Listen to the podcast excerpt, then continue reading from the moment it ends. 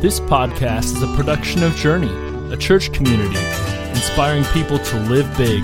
For more information, please visit cincyjourney.org.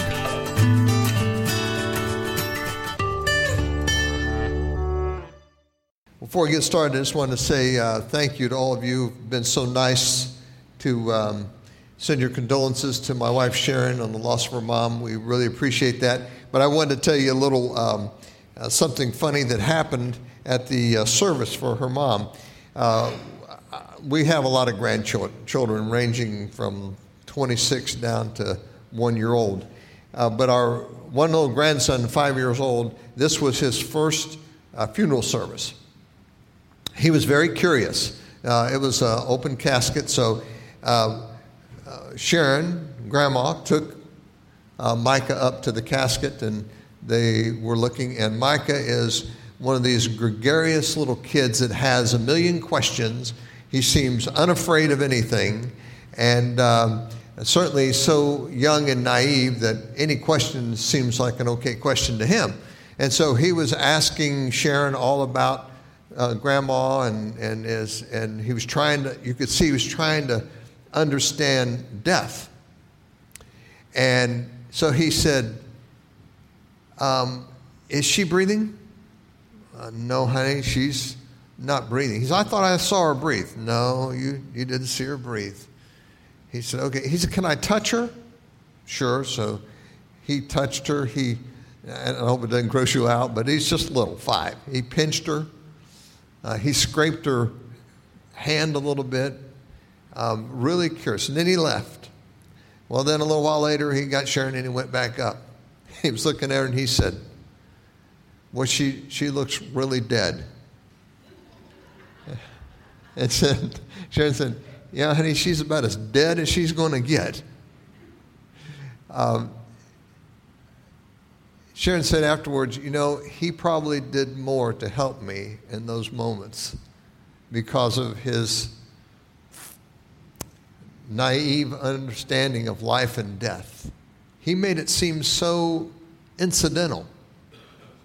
You know, it's and uh, not so dramatic as some of us uh, might think of it. And and uh, I just wanted to share that with you that you know, as people of faith, um, we should be like my wife Sharon is. Sharon says, "I am not afraid of being dead. I'm not. I just don't want to go through the process." You know, and we should not fear death. And I hope that those of you who are raising children and have influence on grandchildren, uh, you can I- instill in them that death is not something to fear. It's a part of life, and we're all going to face it. And I, I hope that our little grandson has a much better attitude about it than some. I've met adults who can hardly stand to go up and look someone who has, die, has died, and, and um, uh, I think their perspective is wrong. So I just wanted to share that with you. I thought it was a, a good moment for, for our family. Well, today I'm going to share with you what I call the rewards uh, of Christian commitment. And I'm, I'm, going to give us four words today. And, and we gave you an outline because our, unfortunately, we're still having the technical issues and it's not on the screen. But that's okay because I think what I would like for you to do is get those outlines out, and I want you to take some notes. And at the end, you're going to need those because when we give you four words, and then I'm going to have you, at the end, I'm going to have you circle one of those words. But here's what I want to talk about these four elements because they are some of the most important elements of our spiritual life with God and with other believers.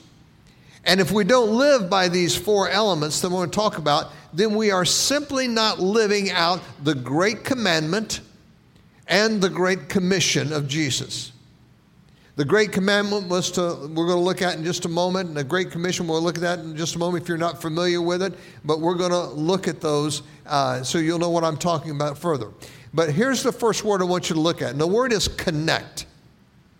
So, this word connect is, is meant to focus us on two relationships that as believers in Christ we should have. Now, if, if you're here today and by chance you're still in that transition uh, or still in that seeking phase of trying to understand who God is and who Christ is, and maybe you've not made that full decision, or maybe you're listening on the podcast and that's where you are, you, you just haven't made that, that decision. And, and I'm talking to believers today, and you're saying, Well, I can check out on, on this message. Don't check out because even if you're not a believer, in Christ yet and you're listening, I'm going to tell you, when we finish this, you're going to have a much better understanding of why you might want to make that step.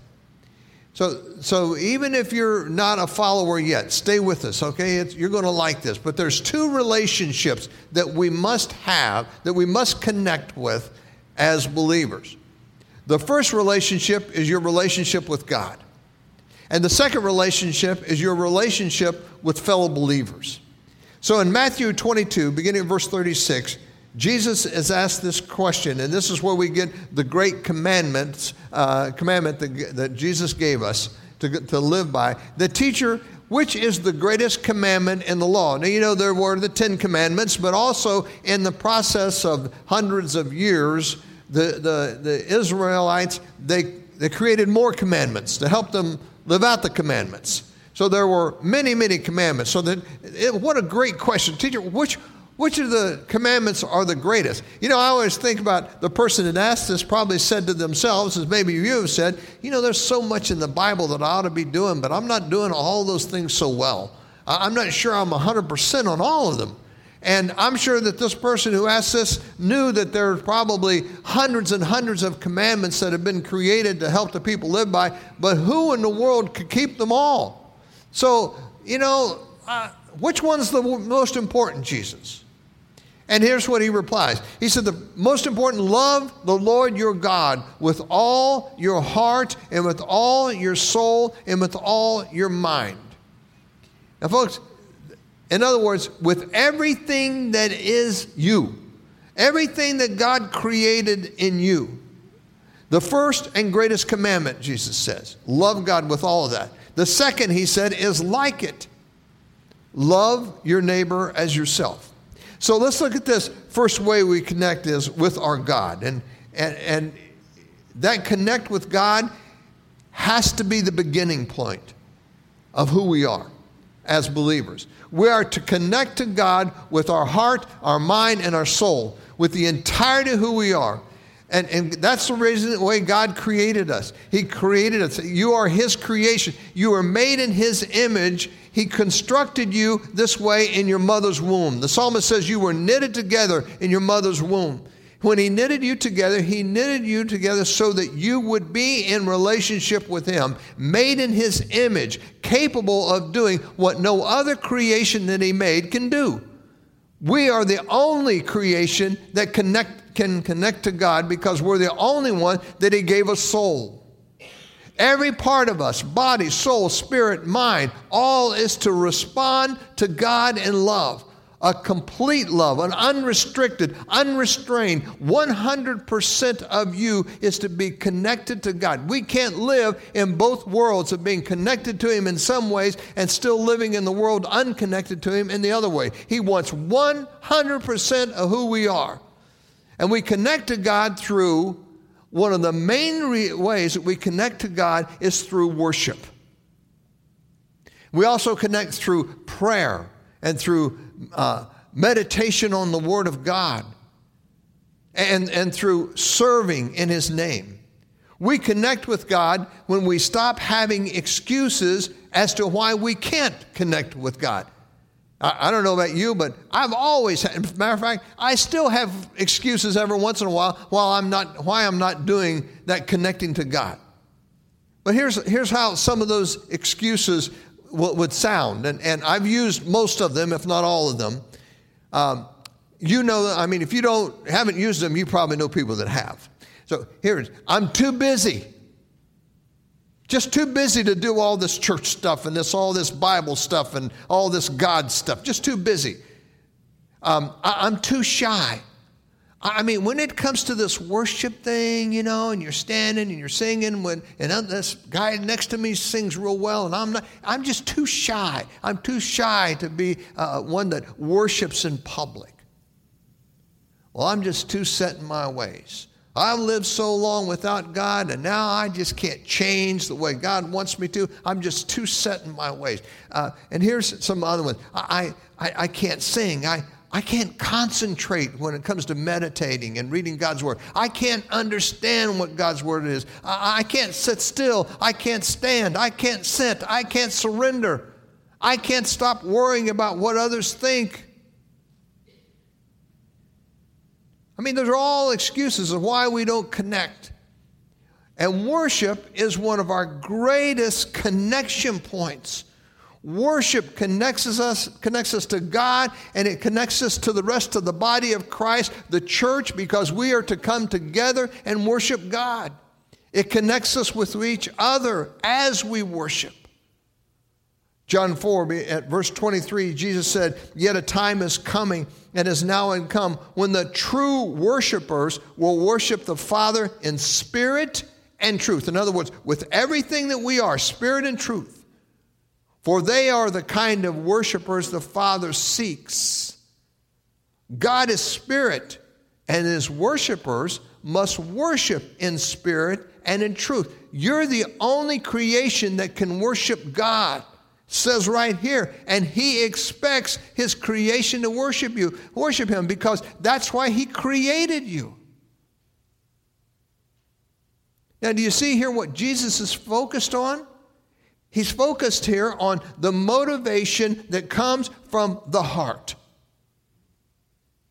See, worship in Jesus' day, as it is really in our day too, is a heart issue. That's why Jesus said, true worshipers will worship the Father in spirit and truth. And at the end of verse 23, he says, The Father is seeking such people to worship him. God is spirit. He's searching for those who worship him, not just in ritual. I mean, a lot of people are, are trained to worship God through ritual in the church uh, go through the rote memory, uh, go through the, the uh, uh, stations, go through the signs and the signals and, the, and all the mechanical stuff. And we go through the ritual. And if I go to church every week and I go through the ritual of worship, I have worshiped God. Eh. No, you haven't. Because worshiping just through ritual, and I'm not saying that all ritual is bad, don't get me wrong, but if it's just ritual without the heart's involvement, it's not worship. And he's searching for those who will do it from the heart. If worship flows from the heart, if it flows from our souls, if it com- comes from our minds, then obviously worship should happen not just here, but it should happen in many places because if it's coming from all of that uh, that is you, that it's going to happen often. If, if worship is enjoying the presence of God, then it can happen anytime, any place. The psalmist said this seven times a day I praise you. That word, that phrase seven times means all the time. That's an expression. Seven times a day I praise you because of your righteous judgment. Fact is, if we do not connect with God through our own personal worship all week, then Sunday worship will certainly be lacking. If worship is not a part of our day to day life, then attempts to connect through worship once a week is going to be deficient for you and it's not going to be all that God is expecting. The psalmist says, Seven times a day I praise you. I wonder how many times a day do we say, I mean, do we literally stop and say, Praise the Lord? And, and I'm not saying, say, Thank you, Lord, because I know we are pretty good about saying, Thank you, Lord, a lot. But how many times do we praise the Lord? You see, the praise of God through worship and giving God thanks, that's two different things. They are not even, um, well, they're, they're, they're, they're connected, but they're not on the same page. Thanks to God and praise to God, totally different ideas. To connect with God through praise you are aware of the character of God. You, you are aware of the attributes of God through worship and praise. You are talking about the qualities of God when you are in worship and you are praising His name. It is to recognize God in everything around you, that you see Him in all His creation, in all events. It is to recognize God in everything and His Holy Spirit. It's to recognize His Holy Spirit working within you. So we thank Him all day for what He's done, but we praise Him all day for who He is the God of grace, the God of mercy, the God of forgiveness, the God of love, the God of redemption. These are the qualities of God. These are His character qualities. We thank Him for our family. We thank Him for our job. We thank Him for provision, but we praise Him for who He is. Just imagine that kind of connection in your own life. All week you are realizing the uh, God around you and how He is working, and you're praising Him all week long. Just imagine how that then will work out in your own worship when you come into the church and it pours out of you on Sunday. Sunday is like the culmination. I've been waiting all week to share this praise with all my brothers and sisters in Christ before God. Not, I'm coming in here and I sure hope that they sing something I like this week.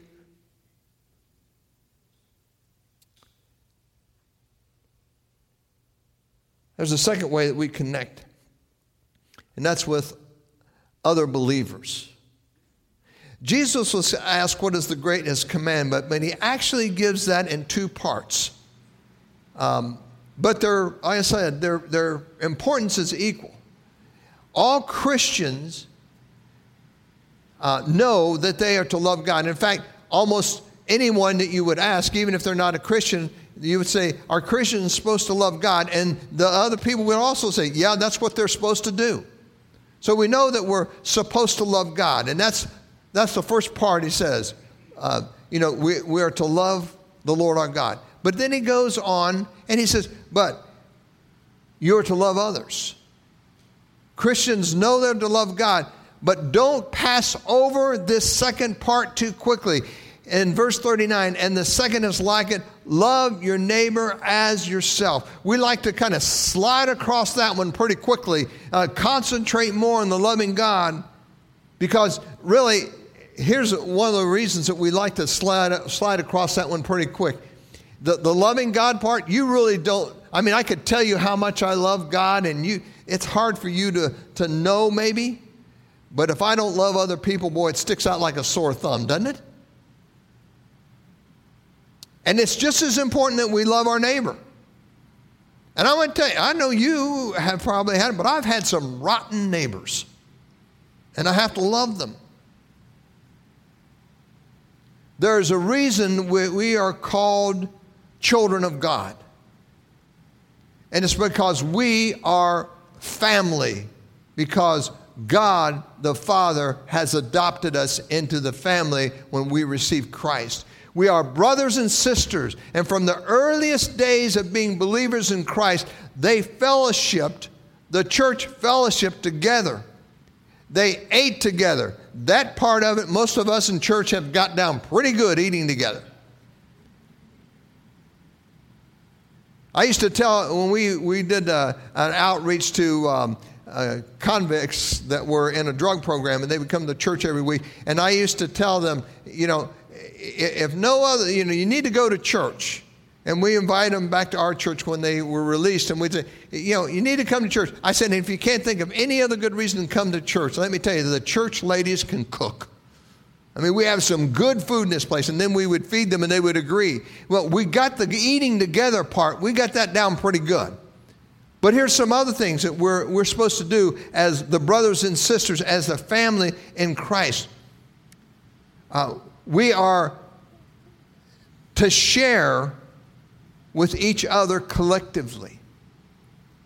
Uh, we gather offerings to meet the needs of others. Uh, the early church, they prayed together. They shared communion together. They served together. They studied together. They shared the good news of Jesus, which is the gospel. They shared that and they did it together. The body of Christ, as the body of Christ, they were very much connected to one another. They held each other accountable. From their midst, they sent out pastors and they sent out missionaries.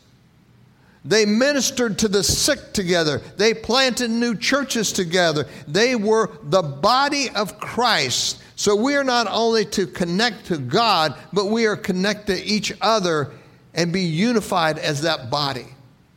So that word connect is important. But the second word is really important too, and that's the word engage. And to engage is to bring two things together.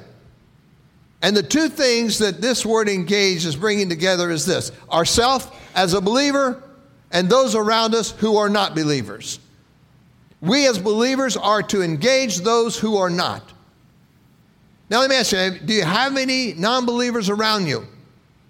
You remember the statistic, I think it was last week or the week before, that I shared from the, the last census that said, and it's, it, it's, it's a shocking number. I, don't, I know some of you mentioned it. It's hard to believe it, but that 80% of our community does not attend church on a regular basis. When you throw that regular basis in there, it changes the answer. I've asked many people, do you attend church? Oh, yeah. On a regular basis? Uh, well, Easter and Christmas. 80% of our community is not involved in a church. So, do you have any non believers around you? you bet. 8 and 10 on your street, 8 and 10 at your work, 8 and 10 at your school. But we can't, and, you know, and, and we are to engage our community. And I know that you have done that, you know, the, the outreach to Lakota with the school supply.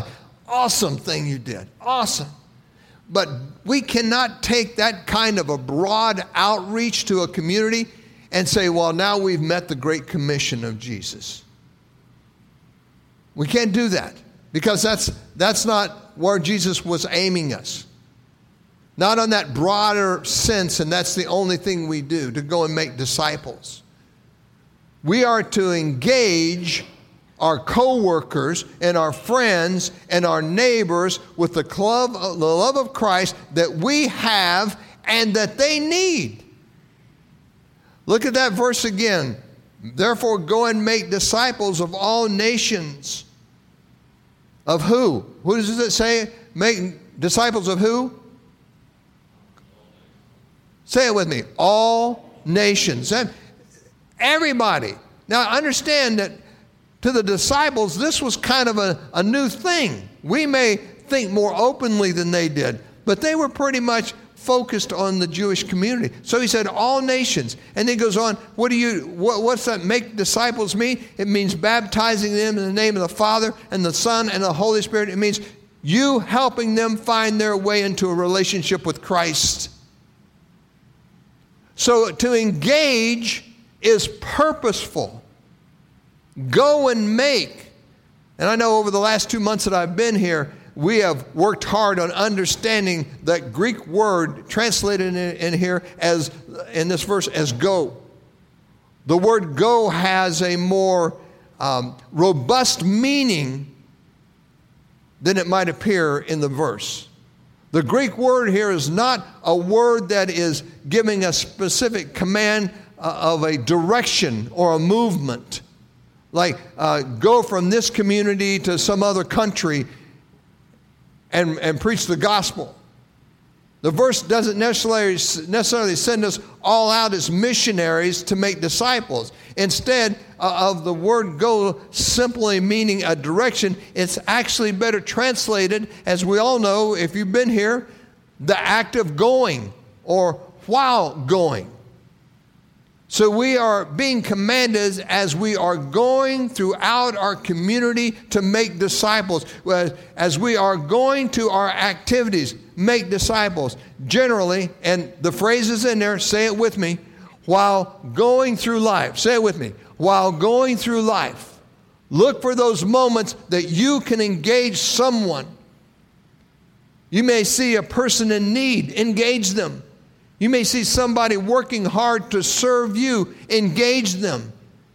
You may see a lonely senior citizen, engage them, a struggling mom, a desperate neighbor, a, a, a scared teen, a frightened coworker, a hungry child.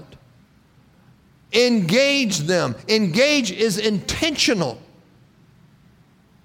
It's a mindset that you start your day with when you say, Lord God, today give me a divine opportunity, one that you set in front of me to engage somebody with your love. It's a mission from God that you are carrying out. So, this word engage is important. And it leads us to our third word, which is serve. This word carries with it a lot of potential to show your life as a follower of Jesus. Because, you know, Jesus made it very clear that followers of Christ are to be servants for Christ. In Mark 10:45, Jesus lays it out this way, for even the Son of Man did not come to be served, but to serve, and to give his life as a ransom for many. Now, we, we talked about this a little bit last week, but I want to get a little deeper into it. You know, in Jesus' day, there were kings and emperors. Uh, they ran nations. They your, were your ultimate masters. And everyone had to serve them. Certainly, no earthly king or emperor served his subjects. In fact, in, uh, in most of the cases, even in the Bible, to speak to a king, you had to stand outside the throne room and wait for permission to even enter his presence. Now, if that was the position the king thought he had over all of his subjects, do you think that king would ever to, was ever going to go out and do something that would serve the people that were in his kingdom? See, that wasn't the way they thought back then. But Jesus broke the pattern. Um, he broke the pattern that his 12 disciples had grown up understanding about kings. Serving for his disciples, his disciples was often based upon who they liked. That's who they served. That was their pattern. Uh, or they didn't serve who they didn't like. They were much more apt to serve people they knew, people that were like themselves, more apt to serve people who believed like them, serve people who liked them, people who had the same religion, maybe the same background, the same dress code, the same language, the same dialect, the same heritage, the same race. Those who attended the same temple services they attended, that's who they were most likely going to serve. And isn't it that way in our world today for, for the most part uh, when we see serving for so many people? They don't necessarily mind serving as long as they get to choose who they serve and they gain something from the serving. I've had people in the church be upset because they went through this process of serving and that whatever they did, and no one recognized them. You see, that's serving to get something back. That's serving because I want your attention. Not serving because I want to, it comes from my heart. I want to demonstrate the love of Christ. So when it came to the kind of serving that the disciples had been taught since their childhood, uh, what they could do is they could, without any kind of guilt, ignore the needs of Samaritans. They could ignore the needs of Romans. They, they could ignore the needs of anybody that was non Jewish. I mean, they were trained, they, they grew up having little compassion for the fallen sinners.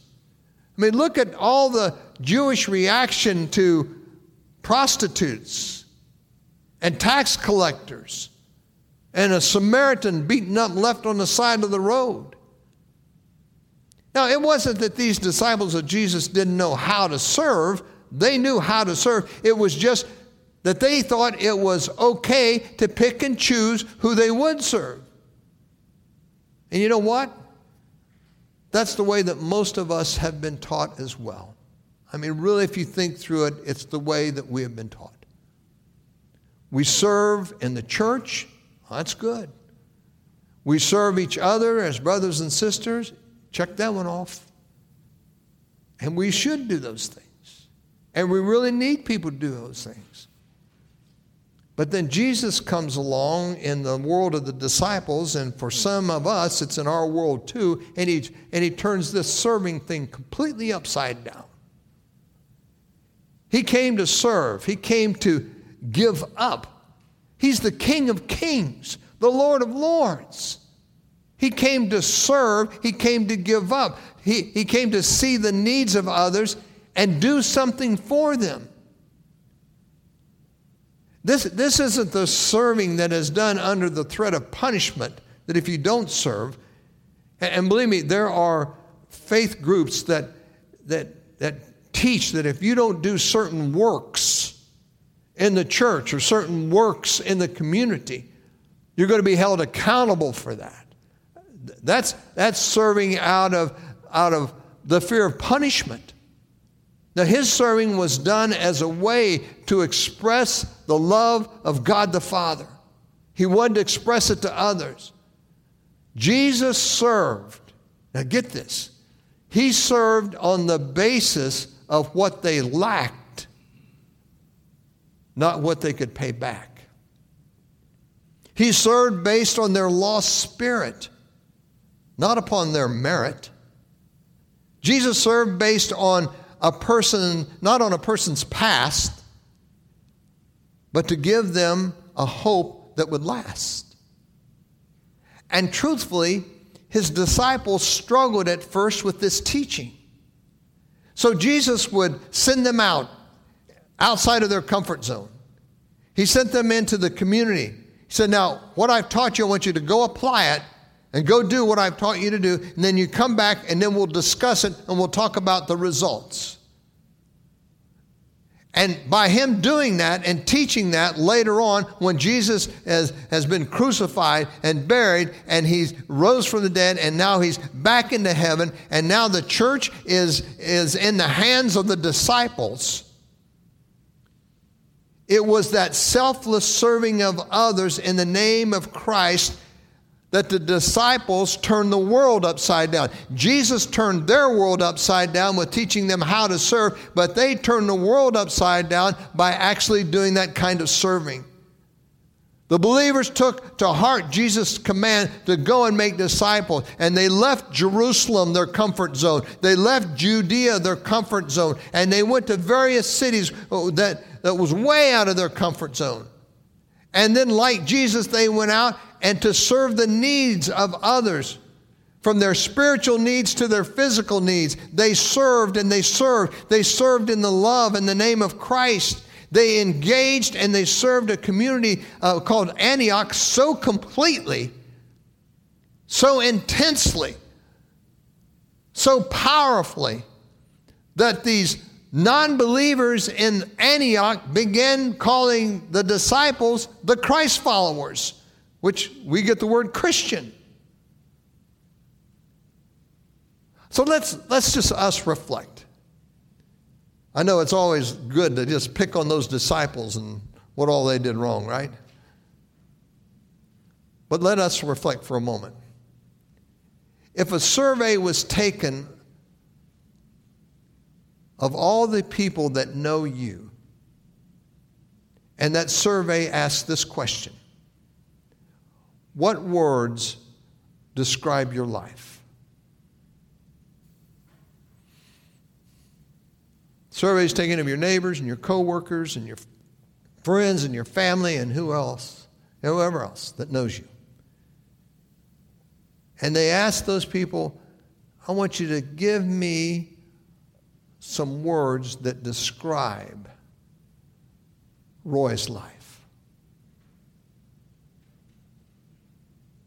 What words would describe who you are? What, does, what words would describe how you live life?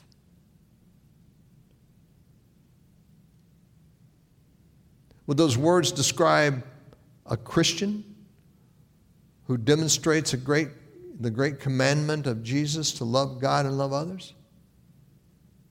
Would, would the, do the people around you, do they identify you as a disciple of the Great Commission to go and make disciples?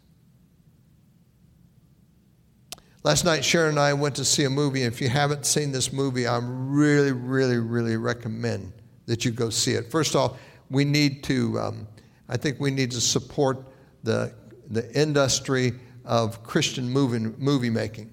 They need to know that people will go to the theaters and see these things. But it's called Overcomer. And in that movie, Overcomer, they ask the question of several people um, Who are you?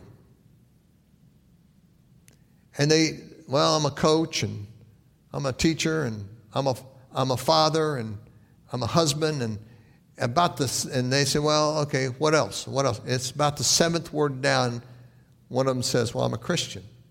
And so the question was how come that word wasn't first how come you don't see yourself first as a christian what words would describe you and me our fourth word we're going to look at today is grow. And this aspect of our mission as a church is really our foundation. If we, as followers of Christ, are not growing in our faith, if we, as followers of Christ, are not growing in our knowledge, then all the rest of this is just going to be a struggle. We need to grow in our understanding of worship, or we will never uh, enjoy the potential of worship. We need to grow in our faith that we can do all things that Jesus calls us to do, not because of our own strength or our own youth or our own experience of age or any of that, not because any of that, but we can do what Jesus calls us to do because the Holy Spirit of the living God resides in us. We need to grow in our understanding of the Bible or we will not gain all the riches and all the promises and all the power that the Scripture holds for us. But here is the challenge. Can you say you are growing in faith? Can you say that you are growing in knowledge all the time? I mean, when the church announces that they're going to start a, a, a new Bible study, a new small group, or, uh, you know, when, the, when you're challenged to do daily devotions as a part of a message, when you are given opportunities to put uh, your faith and your knowledge into practice, when we have times specifically to gather in community, when we have times to expand our faith, how do we actually respond to that? If we are being pushed and pulled and directed away from the opportunities to grow in faith, if we're being pushed and pulled and directed away from the opportunities to grow in knowledge, then who do you think is doing that directing? The dark enemy of our soul, Satan. He never stops pulling, he never stops pushing, he never stops trying to direct you away. And when we do draw the line, where is that line? You know, where's the line that says, I'm not going to do this anymore because it's impacting my spiritual life. It's impacting my relationship with God. I'm not going to I'm not going to work anymore hours away from, from God. I'm, I'm going to set some boundaries there. I'm not going to be pulled into that group that always wants to go do stuff that, that all the time, every time I go with them, I walk away hurting because it's not healthy for me. When, what lines and boundaries do you need to draw? Because there are things wanting to drag you away, wanting to pull you away. And you're going to say, I- am not, that doesn't add spiritual value to my life. I'm going to stop that. When are we going to stop and say, instead, I'm going to commit to growing to Christ? So, to what are you committed? I mean, it's a tough question. It, I answered that all week this week, and it was painful. When you review your commitments, uh, I mean, can you say that you are really growing on a daily basis in faith? That you're draw, you know, growing in a daily basis in knowledge? But, but it's not all negative because I want to give you the upside of doing this. Here is what we need to keep in mind. The promise of God is that the rewards of Christian commitment are the very best rewards that you will ever receive. You were created by God, and His creation, He has a plan for your life. And if we follow that plan that He created you for, if you follow that plan, then His promises and rewards are absolutely tremendous. And while it may, may be stated in different ways, let me say his plan can be in these four words. His plans for you is for you to connect with your God and with others that he calls his children. His plan, his rewards are tremendous for that. His plan for you is to engage the world around you. And if you do, you're going, uh, why as you're going through life and you're making disciples, I'm going to tell you, every encounter will be a reward for you. His plan is for you to serve, to serve your brothers and sisters in Christ, and, and to be watching for those opportunities to serve anybody and everybody that cross your path on any given day. And if you do, his, his rewards will be jewels in your crown. I don't exactly know what jewels in your crown will look like in heaven but it's a promise that God's going to give them. And I'd like to have one of those great big stinking crowns, you know? How about you? You want this little bitty thing with a couple, or do you want like.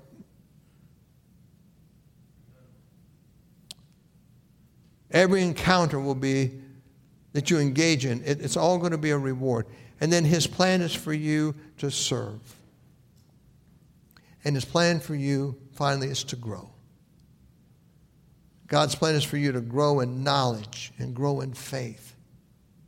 And that reward will carry you through this life. There are some people that have this beautiful attitude all the time. I mean, they, they can be going through some of the most difficult things in life. And they will say to you, I'm so thankful that I have the Lord.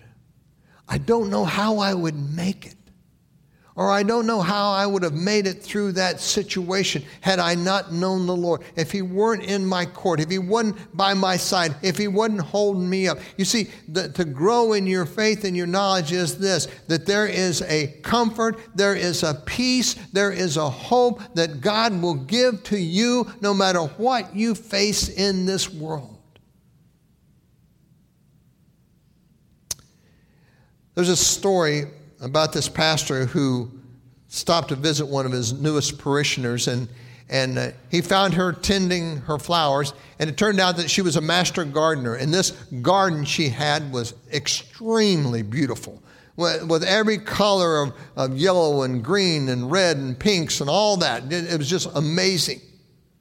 And wanting to set the relationship with this new parishioner off to a positive note the pastor said, Well, praise God for the beauty of his handiwork.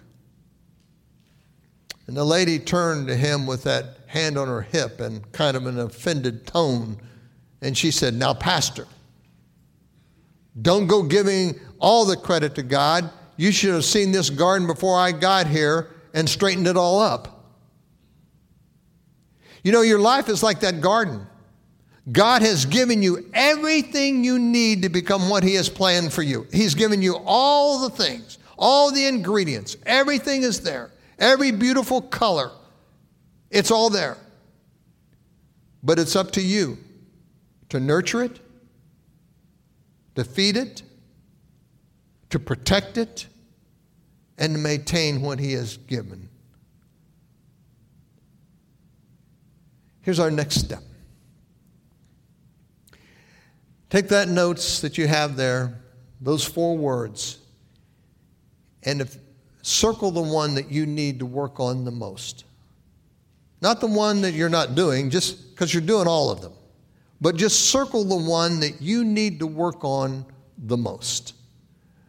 Would it be connect with God? Would it be connect with fellow believers?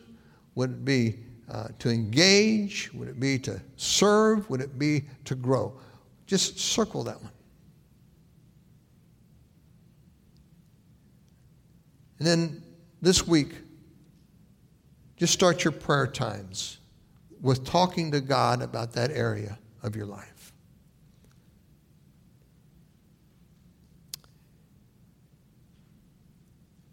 I'm going to go to prayer, but I, I just I mentioned earlier that maybe some here really don't have that great relationship with the Lord that this would describe, and you're thinking, wow, there's so much richness in, in doing those things. And maybe someone listening on the podcast might be in the same place. You know, for the next step for you is you just got to get in, get that relationship started. Um, it's not enough to know of a God, it's not enough to believe there was a Jesus. But this is not head knowledge, this is heart knowledge. And this is where you have to ask God through his son Jesus Christ to forgive your sin. Really, it's not a hard thing to do. A lot of people try to make it more um, complicated than that. I know when I was first told this, I said, Well, I, I, there's some things I got to straighten up in my life before I could become a Christian. And they convinced me, no, you don't have to straighten up anything. He'll take you just as you are, all the bumps, the bruises, all of that, just as you are. All you have to do is say, what I am is, is not good. I need forgiveness.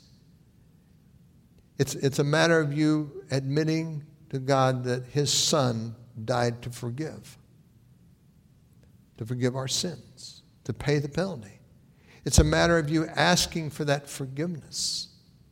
It's a matter of you asking, Jesus, would you come to my life and begin the transformation? So I want to pray today for all of us, but I really want to lead anyone who might not know Christ today. I want to lead you in a prayer. So I'm going to start there. So if you'll bow with me.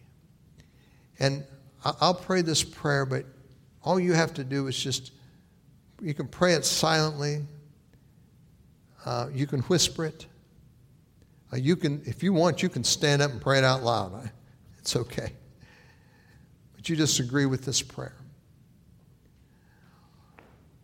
Lord God, I believe in your Son, Jesus Christ and that he came and died on a cross so that I might be forgiven of my sin. And I am one who has sin. And my sin needs to be forgiven. So, right now, Jesus, I ask you to do that for me. I ask you, forgive my sins. Expunge my past record so that I can stand before you as one forgiven. And Jesus, take control. I, I, want you in my life. I want you, Holy Spirit, in my life because I'm not done too well. without your power, and I want your power now to direct and guide me. So I pray, Jesus, come into my life. Amen. And Lord, for the rest of us who are dealing with one of these four words, or maybe maybe all of them, I don't know, but whatever we're dealing with right now in furthering our relationship with you, I pray that you will encourage me. Lord, this, this is a great church. It is filled with godly people, people who know you, people who love you. And Lord, I sense right now that there is discouragement um, there is doubt. But Lord, your promise is that where two or three gather together in my name, there I am with you. You know, it, we can receive the same power here today that a church of 5,000 receives because it's you working with individuals. Lord, these folks here have the ability to disciple somebody. They have the ability to cross the path of, of a person in need, in need of Christ. And God, I pray that you will encourage them today that they are the church. It's not about the building, it's not about how many people, but it's about them. They are a part of the church. They are the church, and you have called them and promised them all the things that we have heard today. That you will be with them, that you will encourage them, that you will uh, value them, that you will reward them, that you will bring into their life just such joy. And I pray today they grasp that from you right now. Spirit, as you move among us, that they will grasp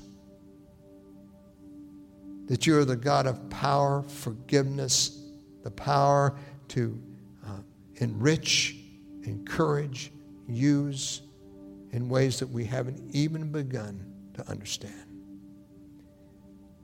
And I pray all that in Christ's name. Amen. Listen, if you prayed to receive Christ today, you need to tell somebody. Tell me, tell one of the leaders, but you need to tell someone that today you gave your life to Jesus Christ.